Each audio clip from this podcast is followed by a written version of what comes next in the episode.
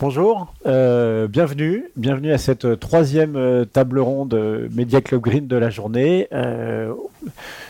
cette table ronde a, nous a pour objectif, pour ambition de nous faire prendre un petit peu un, pas de côté, de nous permettre de prendre un peu de hauteur par rapport à toutes ces problématiques euh, écologiques et environnementales, euh, en justement en allant chercher un peu des exemples euh, et en allant chercher une parole de, personnes qui sont habituées à, regarder l'écologie ou à regarder les problématiques techniques ou technologiques hors du pur secteur audiovisuel, même si un de mes, un de mes panélistes quand même est très très très implanté dans le secteur audiovisuel, euh, vous comprendrez. Euh, voilà, donc euh, je m'appelle Julien Tricard, je suis président et fondateur du Media Club Green, qui est une association qui vise à accélérer la transition du secteur audiovisuel, la transition environnementale et écologique du secteur audiovisuel. donc à ce titre, d'ailleurs, je J'en profite pour vous dire, on va en parler, euh, que le, CNC a annoncé un grand plan action euh, cette année qui va euh, avoir énormément d'impact sur le secteur, puisqu'à partir du 1er janvier 2024, il y aura des contraintes environnementales qui pèseront sur le secteur de façon, de façon très concrète et pragmatique. ce même CNC aujourd'hui publié ou plutôt hier ou avant-hier, a publié un sondage à destination des professionnels. Donc si vous n'avez pas eu accès à ce sondage, si vous l'avez pas eu, vous pouvez, euh, en tout cas, vous êtes invité à, y répondre parce que plus on a de données aussi sur les problématiques des acteurs du secteur, plus euh, ben, on peut agir euh, concrètement et, en répondant aux impératifs du marché. Voilà. Et donc pour, pour débattre aujourd'hui, j'ai le plaisir d'accueillir et d'interroger Valérie Bonnard. Valérie Bonnard qui est contributrice au Shift Project, au rapport Décarbonons la culture du Shift Project sur la partie art visuel. Voilà, et qui par ailleurs est, est consultante, euh, est en mission de conseil en ce moment pour la réunion des musées, la réunion des musées, nationaux Grand Palais. Voilà, pardon. Euh, donc on parlera de tout ça. Paul Benoît, qui est euh, patron et fondateur de Carnot Computing, voilà, qui, propose des solutions depuis très longtemps de, récupération de, chaleur. Enfin, il, le dira beaucoup mieux que moi, mais en tout cas, voilà, qui, euh, à la fois s'adresse aux acteurs du secteur audiovisuel, mais absolument pas que. Euh, et, a aussi une vision justement beaucoup plus large euh, de, ces problématiques-là. Sébastien Rouchon, qui, a, bah, qui dirige depuis 14 ans les studios Rouchon, qui sont juste en face, et qui a mis en place et qui travaille énormément pour la publicité. Euh, et qui a mis en place avec Good Fashion euh, Paris, Paris Good Fashion, Paris Good Fashion, merci, euh, un guide de, bonne conduite environnementale, guide dont on, on, va, on va rentrer dans les détails, mais c'est vraiment intéressant la façon dont tout ça est construit. Voilà, et Jean-Loup Fourquet, qui est journaliste à Arrêt sur Image, qui a aussi un blog qui s'appelle aprèslabière.fr, qui vous permet de, parler euh, simplement, euh, même après une bière, de, questions environnementales en, disant euh, des choses sensées quand même. Voilà. Donc merci à tous d'être là, merci à vous d'être là pour dans ce moment prépondial et de, tenir le choc, ça c'est vraiment, vraiment gentil. donc, euh, euh, Valérie, je commence par toi. Euh, tu, es donc tu es la contributrice du rapport Décarbonons la culture. Évidemment, il y a un volet audiovisuel et cinéma dans ce, dans ce rapport. toi, tu es plus particulièrement concerné par le volet art visuel, mais il y, a, il y, a, des choses à en tirer. D'abord, est-ce que tu peux nous expliquer un peu, parce qu'il y y a Décarbonons la santé, Décarbonons l'habitat, enfin, voilà, donc le, chiffre project c'est très ambitieux. Il, il participe à un plan de transformation de l'économie française, fameux PTEF. Euh, est-ce que tu peux contextualiser un peu ce rapport et puis euh, nous en parler un peu, puisqu'il va être publié dans 15 jours? Oui, alors le, plan de transformation de l'économie française, il a pour objectif de parler à la société civile et du coup euh, de parler aux décideurs aussi via la société civile. On parle aux décideurs et on parle à la société civile. avec la conviction que si on arrive aussi à montrer à la société civile que c'est possible et qu'il y a des moyens de décarboner, on arrivera à amener les décideurs à prendre des décisions qui permettront à la société civile d'avancer, non dans un jeu euh, donnant-donnant. Euh, le, plan est décomposé en plein de, plein de volets, c'est-à-dire qu'on a regardé euh, secteur après secteur, un peu en fonction des compétences des gens qui nous rejoignaient, parce que on est pour la plupart des bénévoles, en fait, avec une communauté derrière nous de 12 000 shifters qui relisent les chiffres, qui apportent leurs compétences, qui euh, donnent du temps euh, pour s'assurer qu'en fait que tous les chiffres et tous les faits qu'on met dans le rapport, parce qu'on ne on ne prend pas de position, de principe. Toutes les données sont des données qui sont des données factuelles. L'idée est plus de propulser l'idée à travers la donnée qu'à travers la subjectivité. Et donc, le rapport décarboner dans la culture est un de ces volets. On vient de sortir décarboner l'administration publique. Et un des premiers, je trouve, apports de, ce rapport est d'avoir montré qu'en fait, c'est pas parce qu'on est dans la culture que euh, bah, on carbone pas en fait. Hein. Euh, moi, je, suis actuellement au Grand Palais. Euh, le Grand Palais, c'est pour une partie d'entreprise, c'est la RSE et le développement durable de, plein de boîtes, parce que quand on fait de la culture, on est durable par essence. Donc on se pose peut-être un peu moins la question de, euh, bah tiens, on a un toit au-dessus de nous, euh, la culture, on fait manger des gens aussi dans les festivals, on les fait déplacer, on fait déplacer des œuvres. Euh, donc ça a été un des premiers apports de, ce rapport, justement, de montrer que même si la culture n'apparaît pas dans les graphiques de ce qu'est le carbone dans l'économie, eh ben, la culture est partout, dans le transport, dans l'industrie, euh, dans l'immobilier, euh, dans tous les secteurs. Voilà. D'accord. Du coup, euh, tu peux peut-être nous en dire aussi un peu plus sur justement le, contenu du rapport? Oui.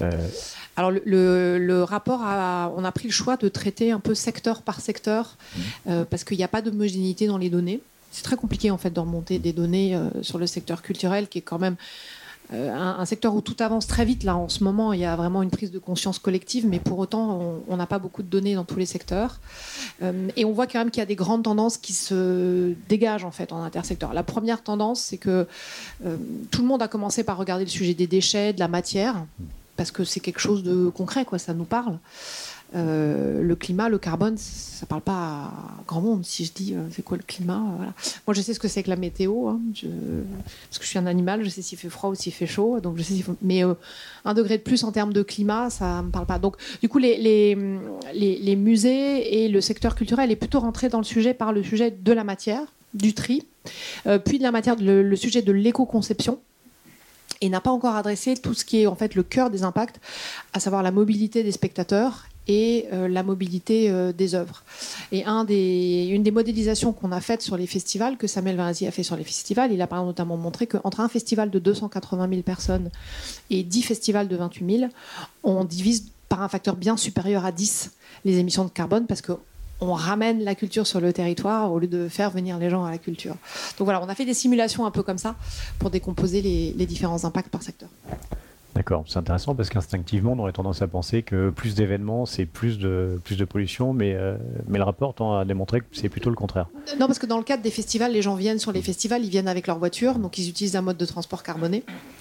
Donc, euh, et comme la mobilité fait quand même une grande partie des émissions, alors sur les musées, le Louvre est très connu parce que le Louvre a publié euh, parmi les premiers son bilan carbone en disant que 99% de ses émissions, c'était des émissions qui étaient liées aux, aux, visiteurs. Au Grand Palais, on est sur des proportions qui sont d'un tiers. Donc effectivement, tout ce qui est mobilité, et notamment mobilité des visiteurs, fait qu'on a des bilans carbone qui sont très très impactés par les enjeux de mobilité. D'accord. Vous faites des préconisations par rapport à ça ou vraiment vous vous contentez de, enfin ce qui est déjà beaucoup, hein, de, de, donner des... Ah non, non, on fait, on fait, des, on fait des préconisations. L'idée du plan de transformation, c'est bien d'impulser des mesures qui vont aider les structures à bouger. Et on essaye euh, de les classifier entre des mesures qu'on appelle positives, donc qui vont être des mesures qui vont aider le secteur à à évoluer. Par exemple, typiquement, euh, euh, pensez à former les gens, euh, pensez à demander des compétences environnementales quand vous recrutez. Parfois, on dit anglais obligatoire, maîtrise du PowerPoint obligatoire. On, pourrait mettre hein, en bas des fiches connaissances environnementales souhaitées. des mesures qui sont transparentes. On estime qu'elles peuvent être mises en place facilement euh, on supprime les bouteilles d'eau dans les événements. Euh, quand on fait des salons, euh, on n'a pas un badge en plastique autour du cou.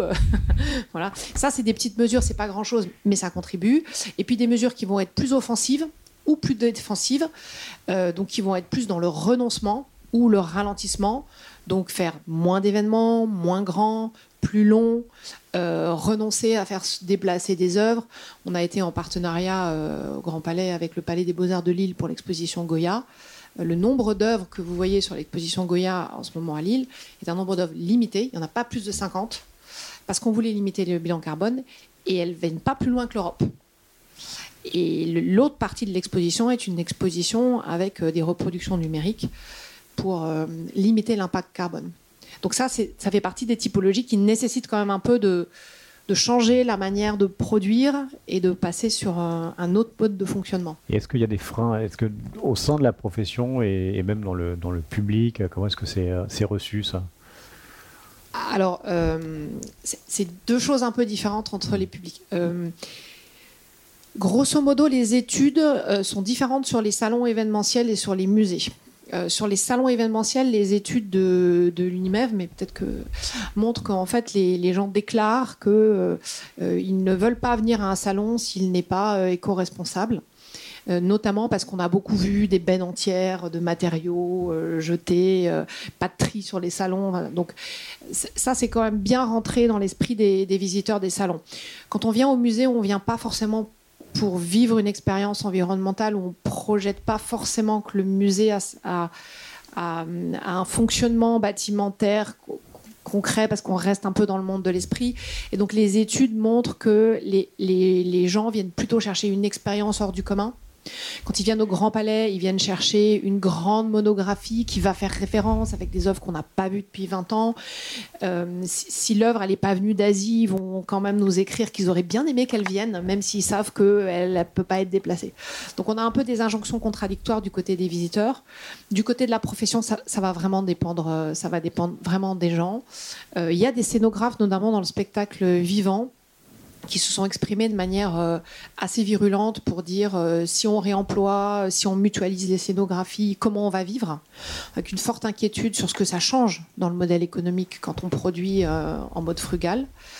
et une forte inquiétude sur les droits de propriété intellectuelle. C'est ma scénographie, c'est ma création, c'est mon décor de théâtre. Donc je ne veux pas qu'il se retrouve dans une ressourcerie. Et à l'inverse, on a aussi toute une toute une partie des scénographes ou des transporteurs d'œuvres d'art ou euh, de la chaîne amont-aval qui euh, est rentré complètement dans cette logique en se disant on ne peut pas euh, faire des tournées mondiales, faire venir des œuvres de l'autre bout du monde, dire qu'on est uniquement dans le monde des idées, on, est aussi dans la production, on a aussi notre part de responsabilité à prendre. D'accord. Est-ce que, est que tu as des, des, chiffres un peu à nous donner sur, la, sur ce qui peut être fait en matière de réduction? Alors, on a, on a une grosse difficulté sur le secteur des musées à chiffrer. Parce qu'on a peu d'établissements publics qui ont fait leur bilan carbone. Alors, le Grand Palais en a déjà fait trois. Euh, d'autres établissements publics l'ont fait, mais on n'a pas moyen en fait de tracer des, conclusions qui vaudraient euh, statistiques. on a des, points de situation, mais entre un Louvre qui va faire venir euh, massivement des visiteurs étrangers, un musée comme euh, le Palais des Beaux-Arts de Dijon ou le Palais des Beaux-Arts de Lille qui vont être plus provinciaux. Entre un grand palais qui va faire venir que des, qui va faire que des expositions temporaires. Donc intrinsèquement, cet établissement fait venir des gens et fait venir des œuvres. Il n'existe pas s'il ne fait pas venir des œuvres. Et un euh, musée Soulage à Rodez qui a ses œuvres en collection permanente c'est très compliqué de, rapprocher. Le musée Soulage fait aussi des expositions temporaires, mais c'est difficile. En fait, il faudrait faire 4, 5, 6, 10 typologies. Et pour l'instant, euh, pour le coup, c'est notre limite dans le rapport. On n'a pas réussi à le faire. D'accord. Et il est chauffé comment, le Grand Palais? Lequel? Le Grand Palais éphémère, il est chauffé 100% euh, énergie verte en géothermie. D'accord. Est-ce que vous récupérez la, est-ce que vous récupérez de la chaleur euh, d'ailleurs pour pour le, le, réemployer dans le Grand Palais? Ah ben moi, je serais euh, curieuse d'écouter l'avis d'un expert sur le sujet. Ça, me permet ça me permet du coup de poser la question à, Paul. Ah, puisque Paul, tu as, inventé il y a une quinzaine ou une vingtaine d'années un procédé qui permet de, récupérer la chaleur des processeurs euh, pour, euh, pour chauffer des bâtiments, pour chauffer, de l'eau. Oui, alors inventer, c'est un bien grand mot. En fait, c'est surtout l'idée de récupérer la chaleur produite par les, par les ordinateurs pour euh, des bâtiments qui en ont euh, le besoin. Donc, euh, pour te de donner un peu le, contexte. Alors, je suis, je suis ravi d'être au, Satis. C'est la première fois que, que je viens au Satis. Moi, je viens d'un monde qui n'a absolument rien à voir. Tu l'avais un peu évoqué tout à l'heure. Euh, au départ, moi, je travaillais dans la, dans la finance de marché et en particulier sur euh, bah, toutes les infrastructures de calcul, euh, calcul informatique. donc, la plupart des, banques ont des énormes data centers avec des ordinateurs qui travaillent jour et nuit avec des milliers de serveurs, enfin vraiment des milliers, alors qui servent à faire des calculs qu'on appelle des calculs de risque. Hein. C'est pas, enfin, c'est pour spéculer, mais c'est aussi pour euh, contrôler surtout les, risques euh, qu'ils prennent. Euh, et ça m'avait fasciné. Enfin, moi, je suis fasciné par l'informatique. Ça m'avait fasciné cette, toute cette puissance informatique. Et le problème que ça pose, si on regarde, si on prend du recul au-delà de la finance, c'est que c'est une machinerie colossale, c'est des véritables usines, et il y a des problèmes de clim, donc c'est des, quantités d'énergie fabuleuses avec par-dessus tout ça des quantités de climatisation euh, phénoménales. il suffit d'entrer, je pense, dans un camion régie pour euh, savoir qu'il y a des sujets de, chaleur et de clim. Euh, et je m'étais dit, bah, c'est fou parce que ces ordinateurs, au lieu de les concentrer comme ça dans des data centers qui sont conçus et construits pour évacuer, pour se débarrasser de toute cette chaleur, euh, pourquoi est-ce qu'on répartirait pas ces, ordinateurs dans des bâtiments qui, eux, sont demandeurs de, euh, chaleur hein. Nous-mêmes, on en a besoin dans nos maisons, alors surtout en hiver, mais euh, dans des bâtiments industriels, il y a des besoins de chaleur très, très régulièrement. Et donc, l'idée de départ, donc y, a là, il y a un peu plus de 15 ans maintenant, pas l'idée, mais la, société que j'ai créée qui s'appelle Carnot, c'était il, il y a 10 ans.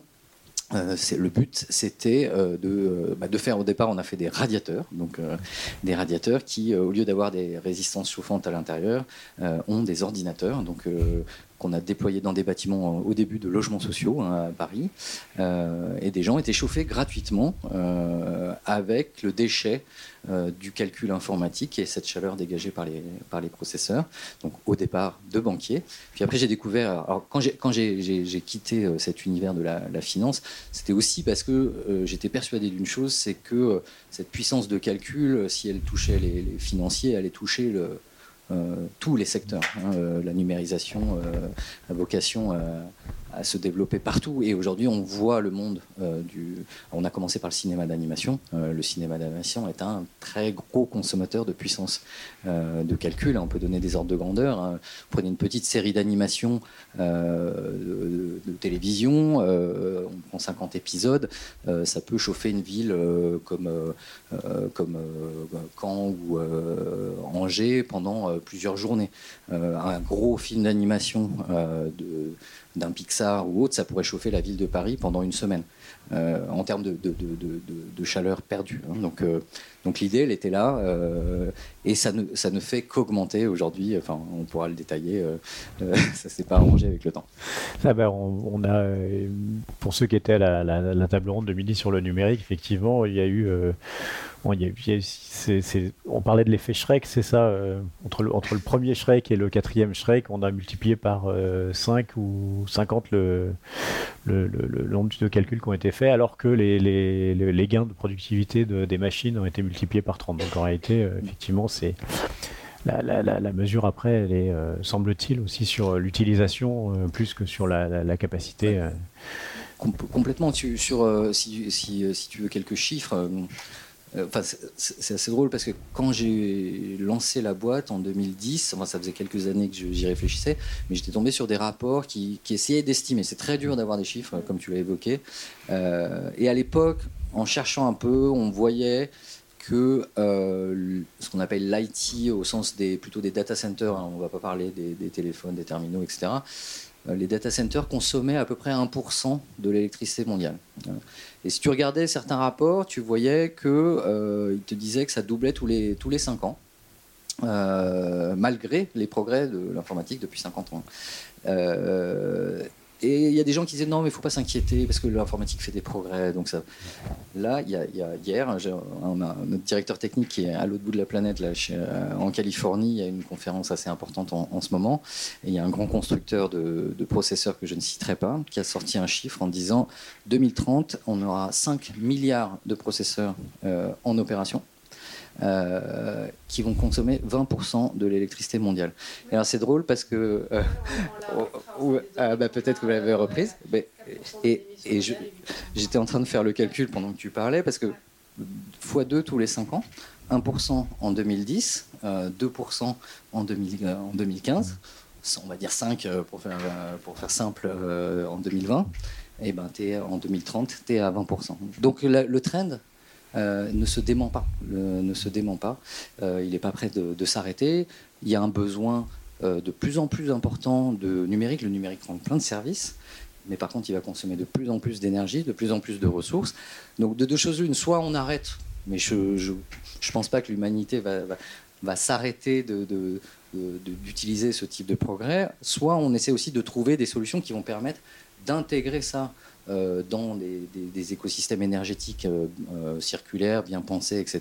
Parce que ce que ça génère, c'est de la chaleur, c'est des choses comme ça. Il y a des besoins de chaleur, donc on peut faire des synergies.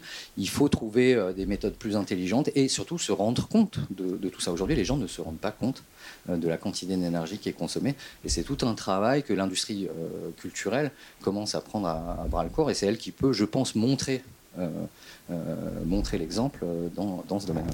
Oui, parce qu'on est quand même les plus gros consommateurs de bande passante au monde, en fait.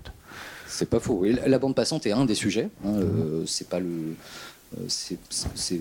pour moi, c'est pas le principal, mais c'est un des sujets importants. ce qui est très gourmand dans l'informatique, c'est le traitement. Enfin, vous pouvez tous le constater avec votre avec votre laptop. Hein, quand, si, vous, si vous mettez à faire du Photoshop, du rendu, des choses comme ça sur votre laptop, là vous avez les cuisses qui commencent à, chauffer. Bon, quand vous faites du trafic internet, ça consomme un peu, mais la partie qui consomme, elle, ne se voit pas, elle n'est pas sur votre laptop, elle n'est pas tout à fait dans les, dans les réseaux, elle va être de l'autre côté euh, sur le, dans le data center souvent. Nous, on a chiffré au chiffre, hein, on a chiffré que 80% des. C'est pour la captation. On, a chiffré que 80% mmh. des usages euh, numérique était lié à un usage culturel. On va écouter sa musique en streaming, on l'écoute plus sur un support physique. On va regarder son film sur Netflix euh, le soir en très haute résolution. Euh, et alors, il y a une part importante de ça qui est liée aussi à la pornographie, hein, quasiment la moitié est liée à la consommation de pornographie mondiale. Euh, mais effectivement, on a exactement les mêmes chiffres, 4% hein, des émissions mondiales, 8% de croissance et, les mêmes tendanciels. Euh, Donc il y a un très bon rapport sur le numérique responsable qui a été publié par le Shift aussi, qui donne des trucs et astuces, y compris à titre personnel, sur euh, pourquoi est-ce qu'il faut voir forcément en, haute résolution, est-ce qu'il faut tourner en haute résolution quand, quand on diffuse pas en haute résolution. Enfin, pas mal de, de pistes déjà qui sont tracées dans ça. Et qui sont du coup jetées dans la dans la société civile pour, euh, pour faire débat, pour peser dans les débats. Et euh, voilà, on va être dans une année d'élection. Donc en plus, c'est peut-être le bon moment, non? Absolument. Bah, absolument. Euh, on essaye de, de, faire en sorte que les décideurs aient connaissance de nos rapports. On se rend compte quand même que via la communauté des shifters, donc on a quand même 12 000 personnes qui sont l'ensemble du territoire, donc mine de rien, ça irrigue, et que les propositions du shift commencent à être vraiment connues. Parce que justement, c'est des propositions assez concrètes qui ne sont pas euh, sont pas des propositions dogmatiques. Le but n'est pas de dire euh, ben, on revient au temps des cavernes, on n'a plus d'ordinateur. Non, le, but est plutôt de regarder comment on transforme l'économie. Euh, une des simulations qui a été faite estime que 30% en fait, des emplois vont être impactés par la transition écologique, soit parce qu'il va falloir produire différemment, soit parce qu'il va falloir changer, changer son job en fait, ne, ne plus produire. Et donc on essaye d'avoir des données comme ça qui sont très factuelles et qui du coup sont accessibles aux décideurs. Et leur donne envie d'aller creuser des solutions comme, comme la tienne. Est-ce que c'est déployable à grande échelle, une, solution comme, euh, comme celle de Carnot Alors, euh, bah écoute, euh, autant il y a quelques années, je t'aurais dit modestement, parce qu'on l'époque on faisait des radiateurs, maintenant on fait plutôt de la production d'eau chaude pour aussi des sites industriels, etc. Euh, donc on peut tout à fait passer à l'échelle. Je trouvais que l'exemple des festivals était intéressant parce que euh, effectivement souvent les gens te disent plus on fait des trucs concentrés avec beaucoup de monde, euh, plus c'est économiquement rentable et puis d'un point de vue carbone, c'est le discours qu'ont les data centers. Hein. c'est le même.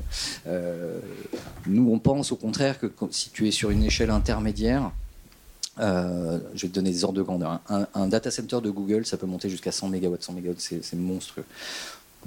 Un data center moyen, c'est 10 euh, MW. Aujourd'hui, il y en a pas mal dans, le quartier euh, ici.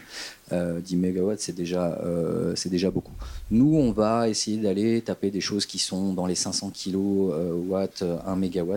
Ça, c'est des choses que tu peux trouver très facilement. Il y a plein d'endroits où il y a un peu 1 MW de trop, etc. Donc, tu peux trouver sur le territoire des endroits où tu vas pouvoir être en symbiose avec un site qui a besoin de chaleur. Ça peut être un site industriel dans l'agroalimentaire on a discuté avec des gens qui font de la bière, ils ont, ils ont besoin, ils ont pour, après la bière, ils ont besoin, euh, pour que les bactéries soient heureuses, elles ont besoin d'être à 37 degrés, bah, eux, ils sont obligés d'avoir des chaudières pour ça. Euh, donc euh, finalement, en ayant une approche qui est beaucoup plus répartie, tu peux adresser à grande échelle euh, le sujet des data centers. Il faudra toujours des gros data centers comme il faut des grandes villes, euh, des grandes métropoles, et il faut aussi euh, des villages, des, agglomérations plus petites, etc.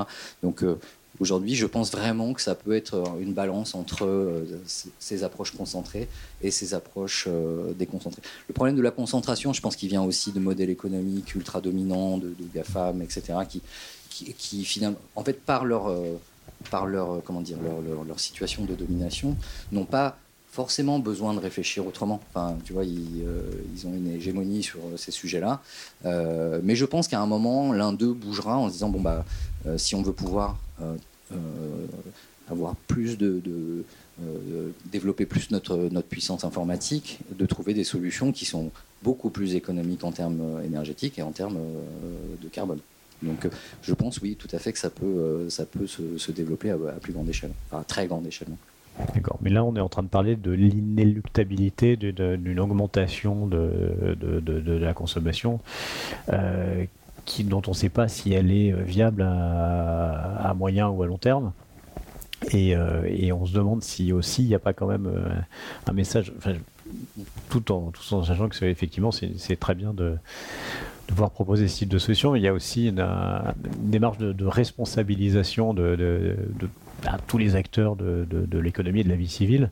donc moi je, me tourne vers Sébastien. Parce que euh, Sébastien, tu as, mis en place donc avec euh, Paris Good Fashion euh, un, plan, un, guide à l'attention de tes, clients en fait qui sont qui viennent qui viennent tourner dans les studios Rouchon et avec six principes tu pourras peut-être les détailler six principes de base et, et, quelque chose que je trouve assez intéressant qui est une checklist à l'attention de, de, tous les intervenants que ce soit les clients ou les ou les prestataires on va dire. Oui, en fait, le, point de départ, c'est de se dire que euh, on est tous interdépendants et que euh, même si chacun, euh, et on en est encore loin, doit essayer de rendre son organisation, son entreprise plus responsable et, juste en passant, de rappeler que la RSE, c'est pas que euh, l'éco-responsabilité et qu'il y a des enjeux sociaux, sociétaux, euh, euh, territoriaux qui sont au moins aussi importants et, nécessaires pour qu'on puisse aller au bout de, ce sujet de l'éco-responsabilité. Et donc l'idée, c'était de vraiment lancer une, réflexion sur toute une chaîne de valeurs. Et, qui part du donneur d'ordre jusqu'aux prestataires techniques et aux techniciens euh, pour que effectivement on puisse commencer euh, à, avoir cette réflexion euh, au, niveau, au niveau systémique et, au niveau de toute une filière. Donc on l'a fait avec Paris Good Fashion pour la production durable d'images pour le secteur de la mode et du luxe. Et puis on le fait aussi avec la FICAM en, en, discussion euh, alors, euh, avec les, industries techniques, mais aussi avec euh, tous les acteurs de la production audiovisuelle. Donc c'est vraiment cette, logique où on, parlait tout à l'heure, tu parlais de bah, d'éco-conception.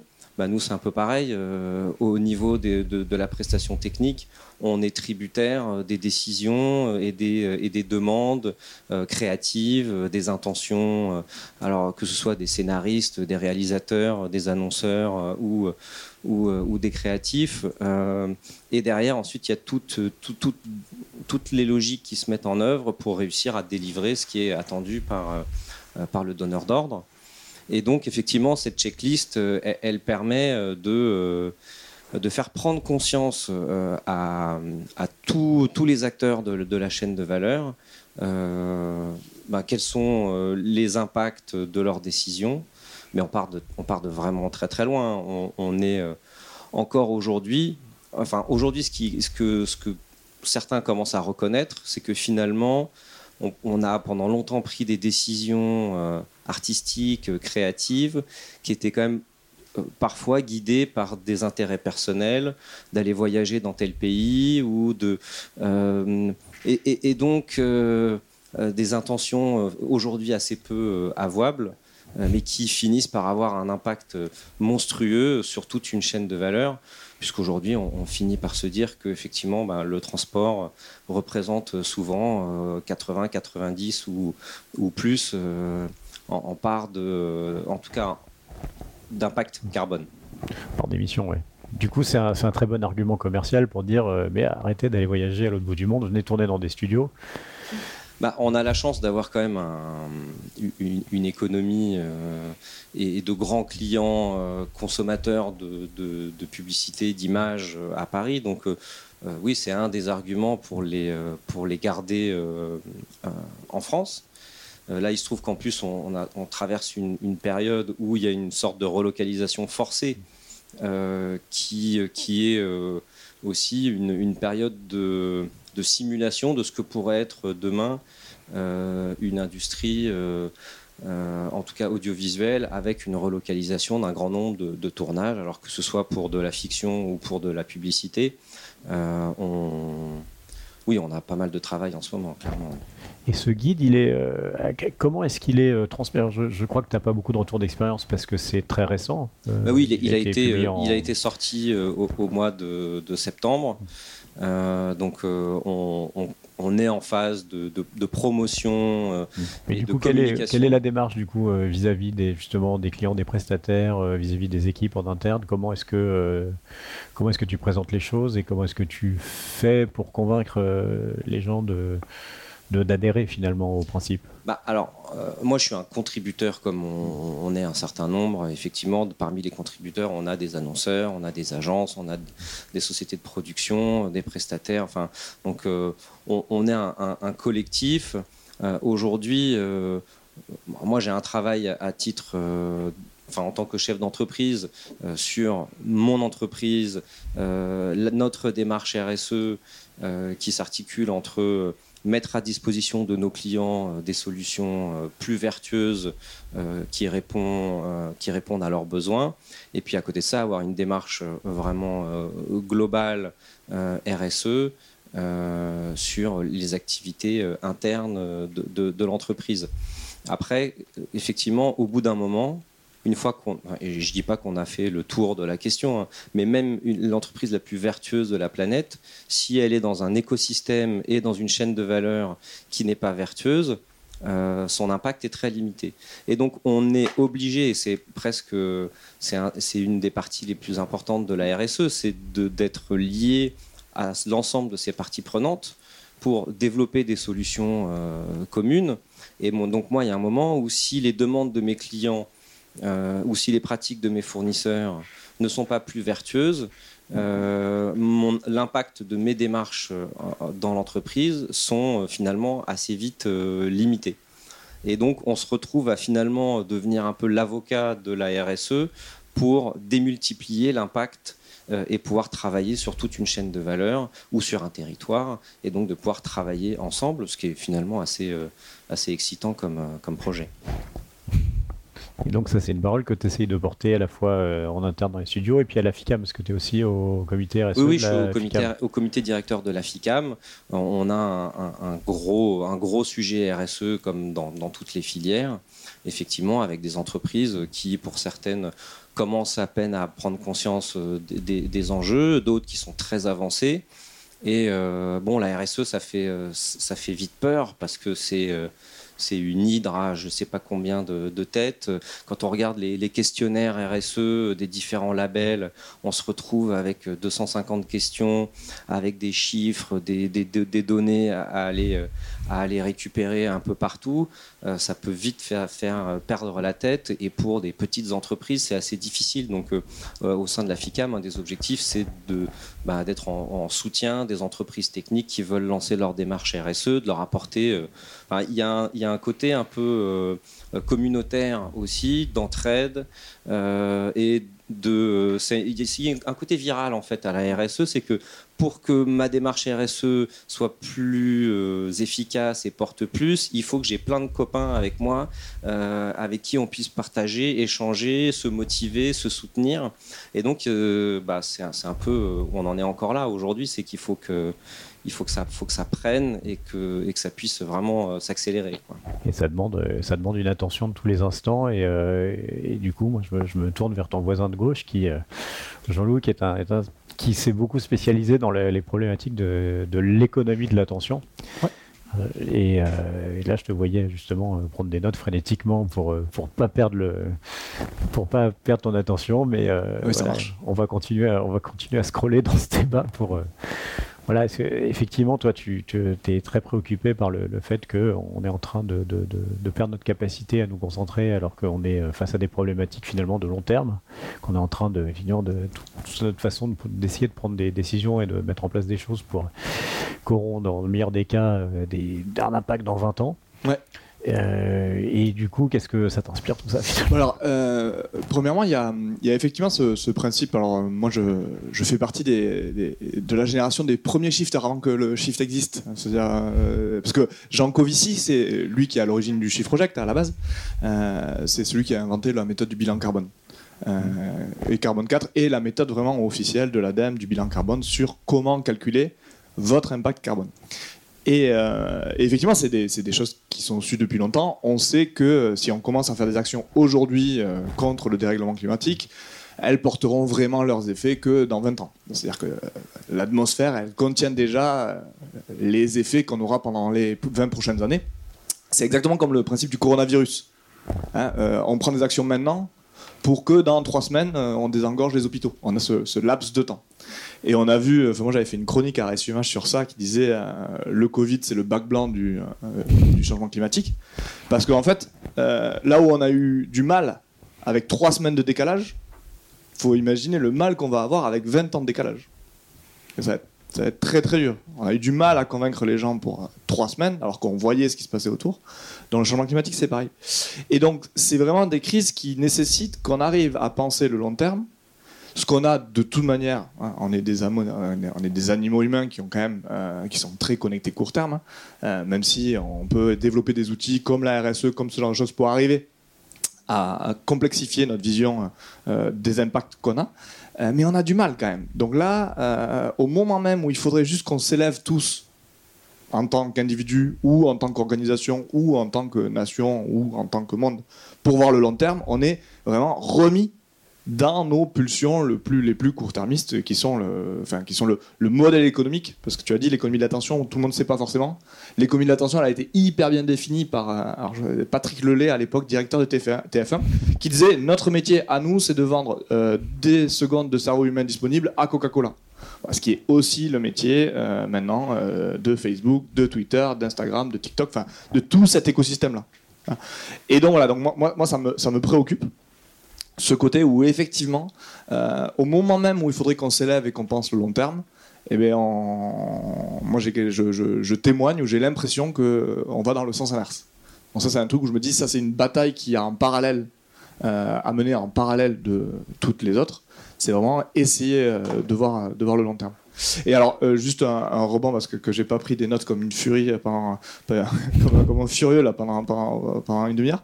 non, y a, moi, il y a, il y a un sujet qui me tient à cœur, c'est que euh, faut vraiment parler de l'effet rebond. Euh, qui est en gros un synonyme de l'effet Shrek, je crois. Si j'ai compris ce que c'était l'effet Shrek, pour moi l'effet Shrek c'est un effet rebond. Euh, l'effet rebond c'est quelque chose où on se dit, on fait des améliorations. Donc le plus grand exemple c'est la machine à charbon. On a fait une machine à charbon au 19e siècle qui était deux fois plus efficace dans le rendement que les autres machines à charbon. la conséquence que ça a eu, toute chose égale par ailleurs, c'est que euh, eh bien, on, a, on, a, construit euh, deux, quatre fois plus de machines à charbon parce que c'était deux fois plus rentable en fait. Donc en valeur absolue, on a consommé plus de charbon. Et là, ça pose la question. On a vu ça, on a vu ça dans notre histoire récente avec les, automobiles. On avait des gains de. les automobiles d'aujourd'hui consomment cinq fois moins d'essence pour. Euh, que, que, celles d'il y, y, a 30 ans, mais elles sont deux fois plus lourdes et il y en a dix fois plus. Donc si on se concentre sur ça, euh, effectivement, on passe à côté d'un bout du problème. Et alors là, je, du coup, je reboucle avec euh, le shift. J'ai entendu euh, des gens du shift, et notamment Jean Covici, qui disaient quelque chose d'intéressant, j'ai trouvé, sur le plan, alors, le plan de transformation, justement. Alors le plan de transformation, c'est lui qui le disait, donc je, vais le, paraphraser. mais il disait, faut pas croire que c'est un plan que les politiques vont, vont prendre et dire ah oui, c'est ça qu'il faut faire. Non, ce qui va se passer, c'est qu'on a une période où on va avoir de plus en plus de contraintes énergétiques, où le changement climatique va, proposer de, va, va, va provoquer de plus en plus de désordre, où il va y avoir de plus en plus de tensions géopolitiques, etc. etc. Et on va, avoir, euh, on va faire face à de plus en plus de phénomènes euh, chamboulants, pour le dire gentiment, euh, où les politiques vont avoir des situations d'urgence où ils vont dire Ah, qu'est-ce qu'on fait? Et le plan du chiffre c'est de dire quand il y aura ces qu'est-ce qu'on fait, bah, il y a ce plan qui est là et qui est potentiellement quelque chose euh, qui peut être intéressant. Et dernier truc. Euh, non, mais en fait, c'est ça qui. Euh, moi, mon expérience d'avoir accompagné des entreprises dans le cadre de la RSE et du bilan carbone, c'est-à-dire que le bilan carbone, il y a deux manières de le voir. Le premier, c'est de dire OK, c'est quoi mon impact carbone sur la planète? Donc, ça, c'est la démarche que va avoir quelques entreprises qui vont se dire c'est vrai, moi j'ai pris conscience de ce truc, il faut faire quelque chose. Mais je pense que c'est ça qui va, c'est pas ça qui va permettre de changer l'échelle. Il n'y aura jamais une majorité d'entreprises qui se diront ah non, je, ne suis pas d'accord. Tant que l'écosystème il reste le même, ce sera pas ça qui se passera. Par contre, ce qui va se passer, c'est que c'est la deuxième manière de voir le bilan carbone. Le bilan carbone, c'est une manière pour une entreprise de savoir sa dépendance au carbone. Et ça, dès que les prix de l'énergie vont augmenter, c'est-à-dire now, là, les gens ils vont vouloir faire un bilan carbone. Pas pour limiter l'impact, leur impact.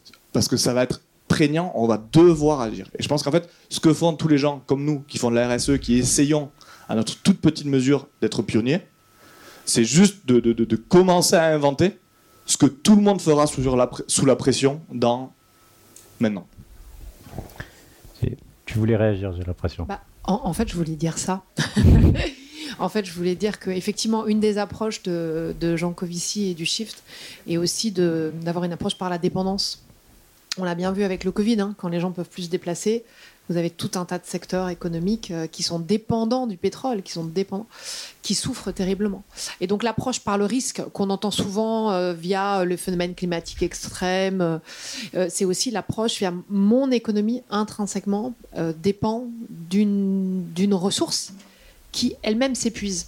Parce que le, pétrole n'est pas infini en plus. Hein. Donc, euh, non, et on est, euh, on est. Alors moi, ça, m'intéresse pas mal, et je pense que Paul, tu as peut-être quelque chose à dire là-dessus, parce que non seulement, euh, non seulement effectivement nos ressources énergétiques commencent à, s'épuiser, c'est là où c'est intéressant, et je pense que des solutions comme la tienne aussi sont intéressantes parce qu'elles permettent d'aller, d'aller extraire la chaleur, c'est une source d'énergie, et, aller extraire cette source d'énergie sans, sans en fabriquer plus, c'est toujours intéressant.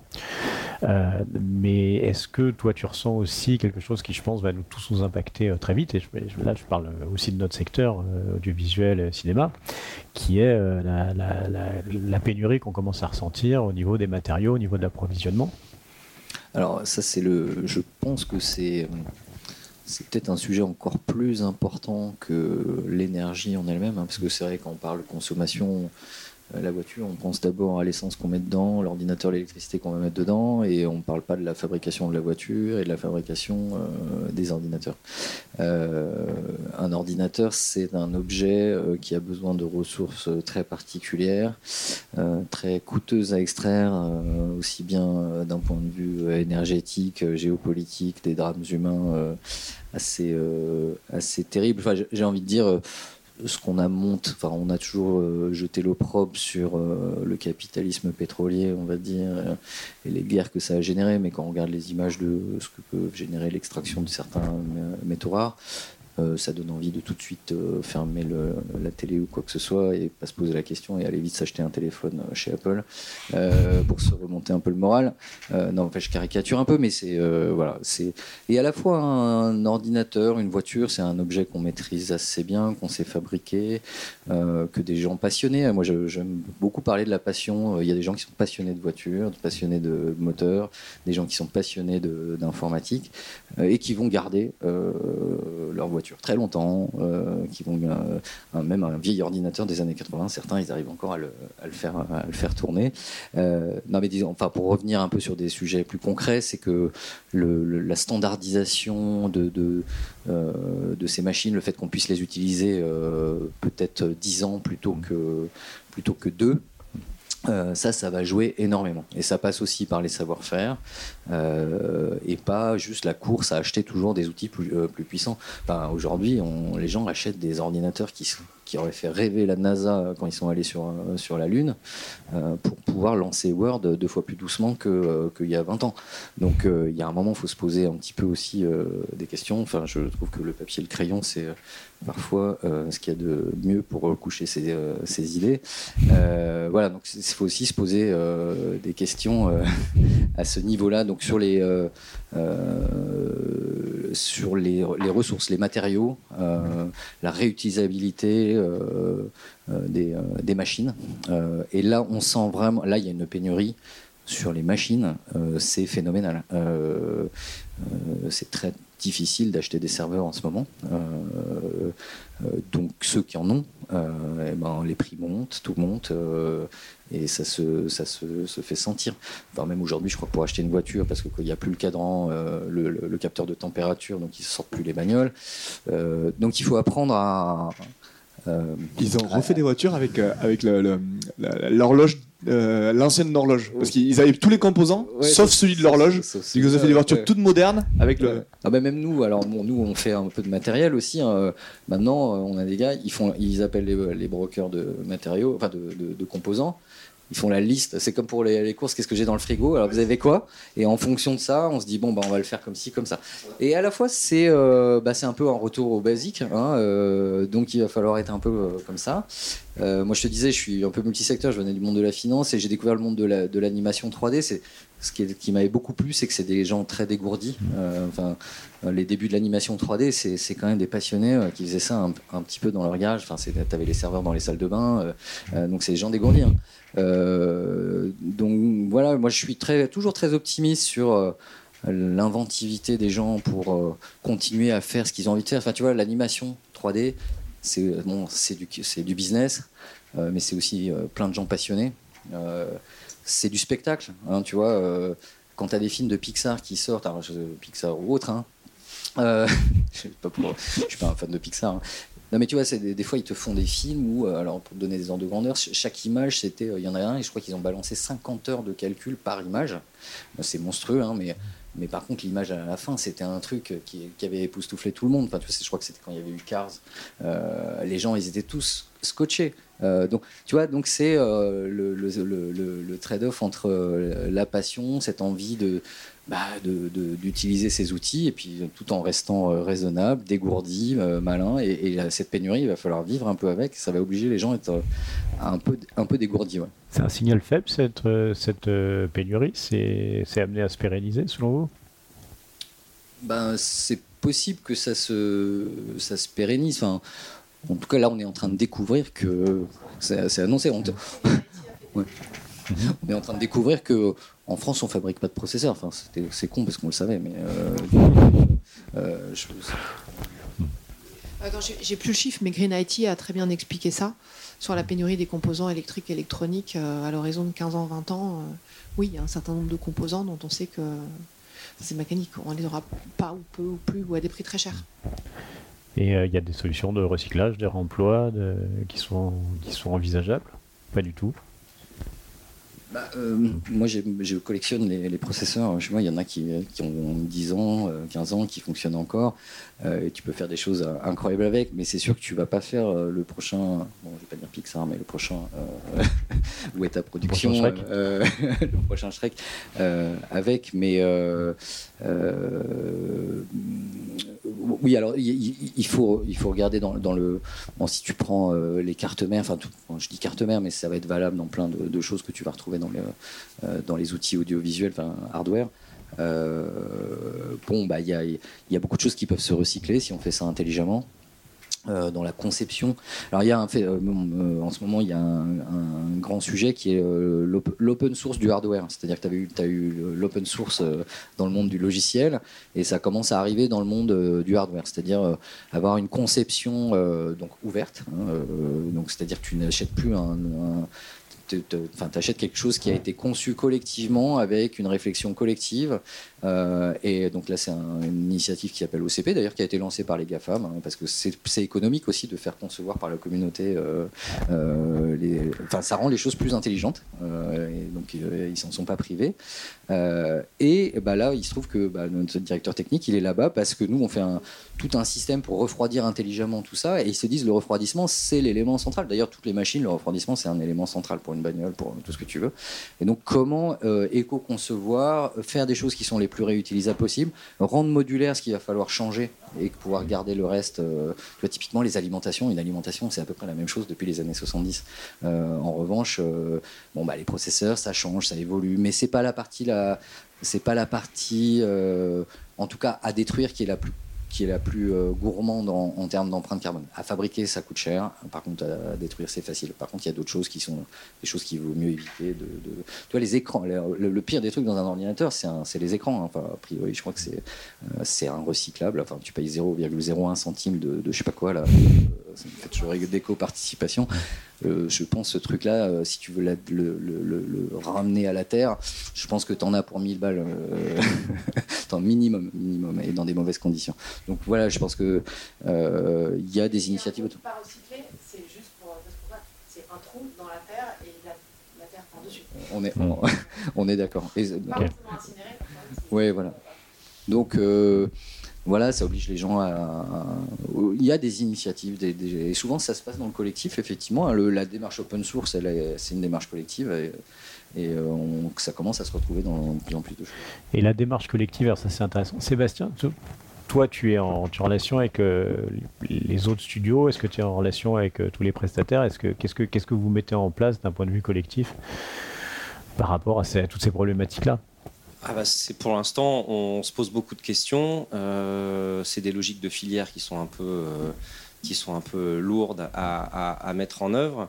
Euh, et je n'ai pas beaucoup d'annonces à faire ici aujourd'hui. moi, je voulais, revenir sur l'économie de l'attention et, et, sur la situation un peu ubuesque qu'on vit aujourd'hui.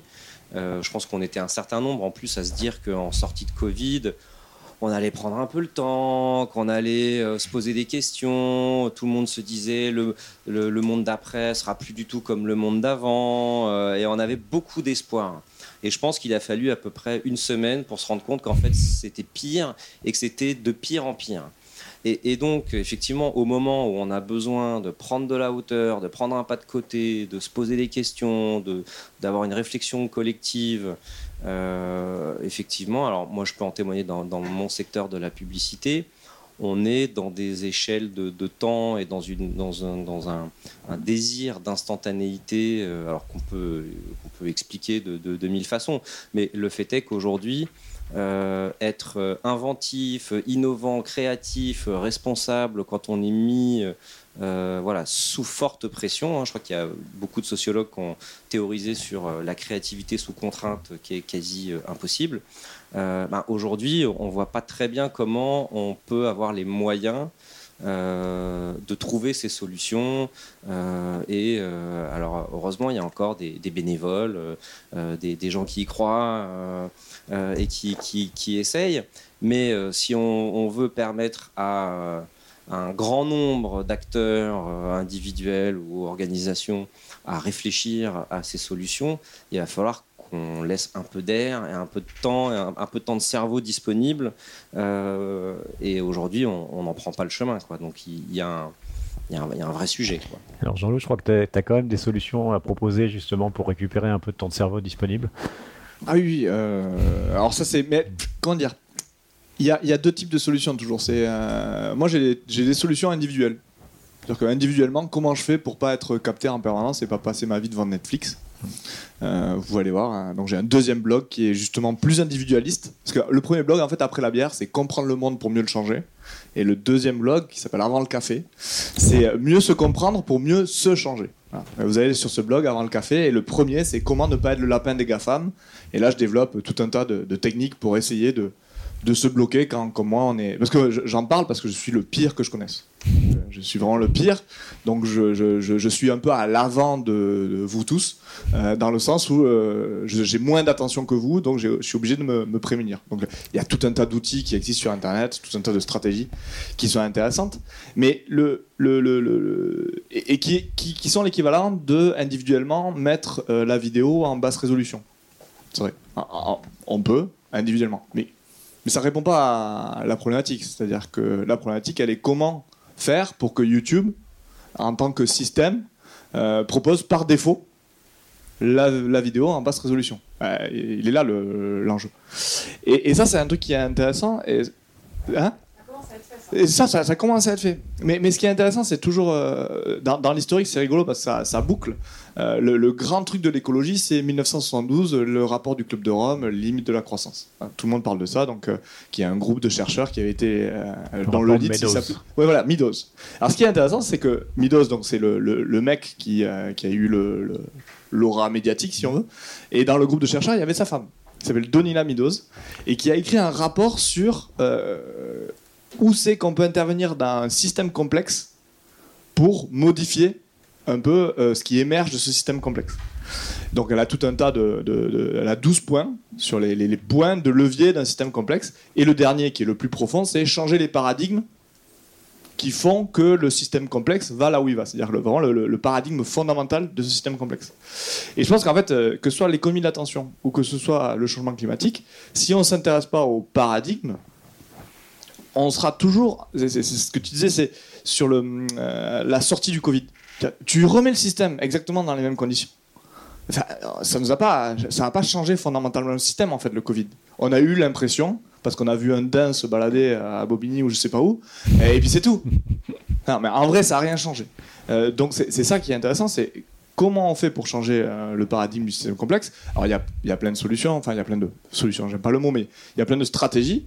Et il y a une stratégie toute simple, c'est quand même c'est essayer de, de- de passer un petit peu par la, la politique et les lois, parce que les lois ont une puissance incroyable sur ce genre de choses, les, les- les- les régulations. L'annonce d'une loi. Ah, L'annonce d'une loi, ça- exactement, ça marche aussi, mais il faut y croire. Et ils ne pourront pas faire le coup trop de fois avec les annonces. mais euh, non, non, mais euh, un exemple assez intéressant, moi que j'ai appris il y a pas longtemps, c'est il y a autant de librairies à Paris intramuros que dans toute l'Angleterre. Pourquoi? Prix unique du livre. Ouais, exactement. Ouais, c'est le prix unique du livre. C'est-à-dire qu'en gros, on a tous la sensation, oui, mais en France, la culture, le livre. nan, nan, ta, ta, ta, ta. Et Il y a Jacques Lang, il l'a fait euh, donc en 1981. C'est là où tu te rends compte quand même, il y a une longévité dans la politique française qui est quand même assez énorme. En 1981, le prix unique du livre. Et c'est grâce à ça, grâce à cette règle sociétale, publique, qui a eu pour conséquence que, oui, il y ait des librairies partout en France, des petites librairies notamment. Et ce qui est, enfin, moi, j'en suis content maintenant. Alors, par, euh, donc, donc, dans le, le- le système complexe, parce que la question maintenant, c'est arriver à faire passer des lois nationales et mondiales, parce que ça, c'est le gros truc aussi. hein. Être égoïste aujourd'hui, c'est être mondialiste. C'est-à-dire que si tu penses à ta gueule aujourd'hui, euh, tu fais en sorte que mondialement, on fasse les choses qui aillent bien. Il y, a- Harari, qui est un, penseur que vous connaissez sûrement, euh, qui a dit ça. Il dit, euh, il dit non, mais les nationalistes aujourd'hui, un nationaliste intelligent, égoïste, il est mondialiste. Tu peux pas penser euh, la nation sans penser le monde aujourd'hui.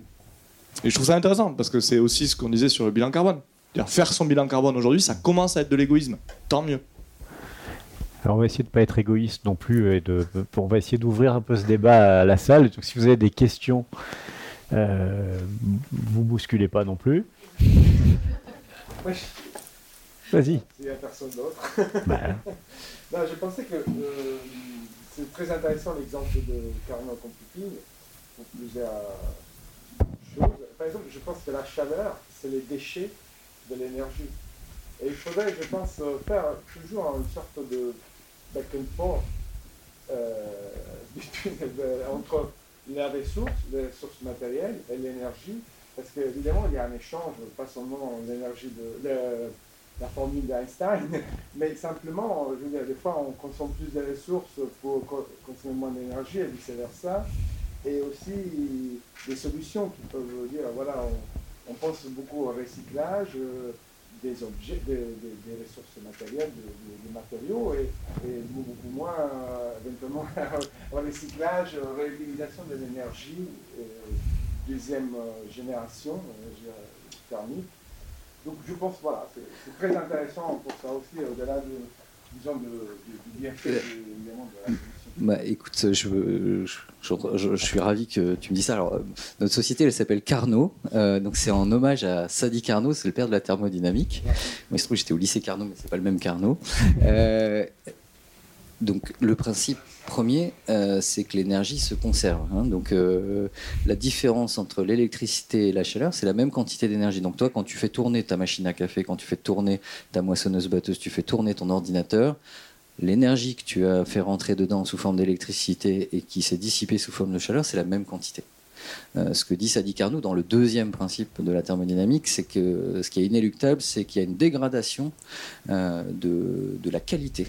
Euh, la quantité reste la même, la qualité se dégrade. Donc c'est ce qu'il a appelé sous le terme de l'entropie. Hein. donc bon, bah, après on va rentrer dans la philosophie des sciences, etc. Donc on n'a peut-être pas le temps, mais le sujet, il, est là. Et, et, ce jeune homme Carnot, donc c'est en 1825-30 il a écrit un, petit bouquin que les gens sont venus chercher du monde entier. Donc lui, il avait fait la théorie sur les moteurs à explosion, sur les machines en général. Hein. la Révolution française était fascinée par les machines. Euh, et le sujet qu'il a vu, il a dit bon bah l'énergie, c'est un des sujets. Donc il a fait toute cette théorie sur, euh, sur l'énergie. Donc tu dégrades toujours quelque chose pour créer de la valeur ailleurs. Hein. Donc euh, si tu mets de l'essence dans ta bagnole, c'est pas pour le plaisir de cramer de l'essence, c'est parce que ça va t'apporter quelque chose, un transport d'un point A ou un point B et en fait, c'est marrant. Enfin, je trouve ça intéressant que tu dis ça parce que c'est le sujet de, de, l'humanité et des machines, enfin, en tout cas de la technique et du progrès. Euh, donc, qu'est-ce qu'on veut faire? Enfin, qu'est-ce qu'on est prêt à dégrader pour, euh, pour euh, engrader quelque chose? Je sais pas comment on peut dire. Hein, enfin, pour valuer quelque chose. qu'est-ce qu'on est prêt à dégrader? Donc, c'est un, vrai sujet. Et lui-même, d'ailleurs, disait à l'époque, et je trouve que c'est un sujet qu'on pourrait mettre dans des débats sur l'écologie. Il disait, alors, en conclusion de son livre, il dit eh ben, euh, l'économie du combustible, euh, c'est un des éléments à prendre en compte. Il y a plein d'autres choses à prendre en compte. C'est la durabilité de la machine, euh, la sûreté de la machine, la place qu'elle prend, toutes ces choses-là. Enfin, et d'ailleurs, dans le monde du cinéma, c'est très intéressant parce que la place, le poids, euh, c'est un vrai sujet. Hein. Quand tu dois aller sur des, tournages, tu vois bien, c'est une super machine, super écolo, qui consomme rien du tout, mais qui pèse 3000 euh, tonnes, qui est super, qui peut te péter à la gueule une fois, un, jour sur quatre. ça va pas, ça va pas le faire non plus.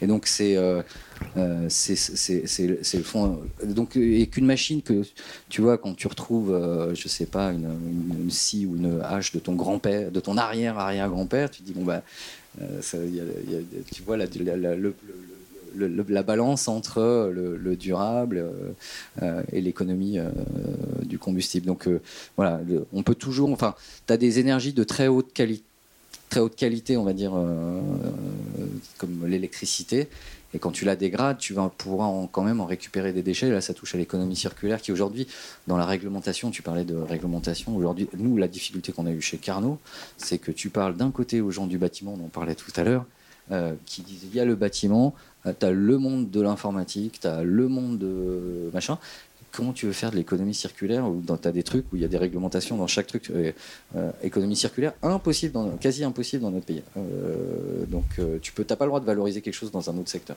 Donc ça, ça rend le truc difficile. Est-ce qu'on a d'autres questions, sachant qu'on est en train d'arriver au terme gentiment à l'heure de la fin de cette, de cette table ronde? En tout cas, donc s'il n'y a pas de nouvelles questions, ben, je vous remercie. Effectivement, euh, l'idée était justement de décloisonner et de faire en sorte que des secteurs qui ne se parlent pas toujours euh, ou qui n'ont pas l'habitude de communiquer communiquent. Euh, je trouve ça très intéressant. Et effectivement, cette, cette idée de la thermodynamique qui est que voilà, l'énergie qu'on gaspille, euh, ce que tu disais, euh, un point A, un point B, mais effectivement, euh, parfois on prend sa voiture juste pour aller d'un point A à un point A, et on l'a vu pendant le confinement, il y a des, gens qui ont pris l'avion de Sydney pour aller à Sydney juste parce qu'ils voulaient prendre l'avion. voilà, et, c'est probablement, il y a une vraie réflexion, je crois que c'est les, shifters qui, parlent de plus en plus ouvertement de sobriété, et qu'aujourd'hui, réussir à, à réussir à plus faire des choses inutiles, mais à se concentrer sur euh, ce qu'il y a de, plus utile euh, pour euh, justement pouvoir continuer. Et là, je rends hommage à Benoît Ruiz qui avait, qui avait l'année dernière cité Thomas Di Lampedusa, l'auteur du Guépard, qui disait il faut que rien ne change pour que, il faut que tout change pour que rien ne change. voilà, d'une certaine façon, on a probablement des gros chantiers devant nous si on veut, si on veut continuer à vivre bien. Donc je vous remercie d'être venu en parler. Je vous remercie beaucoup d'être venu écouter tout ça.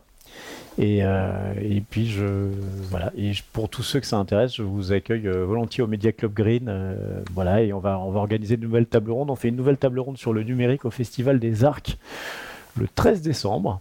Et si vous êtes dans les parages, venez, ça avec grand plaisir. Merci beaucoup.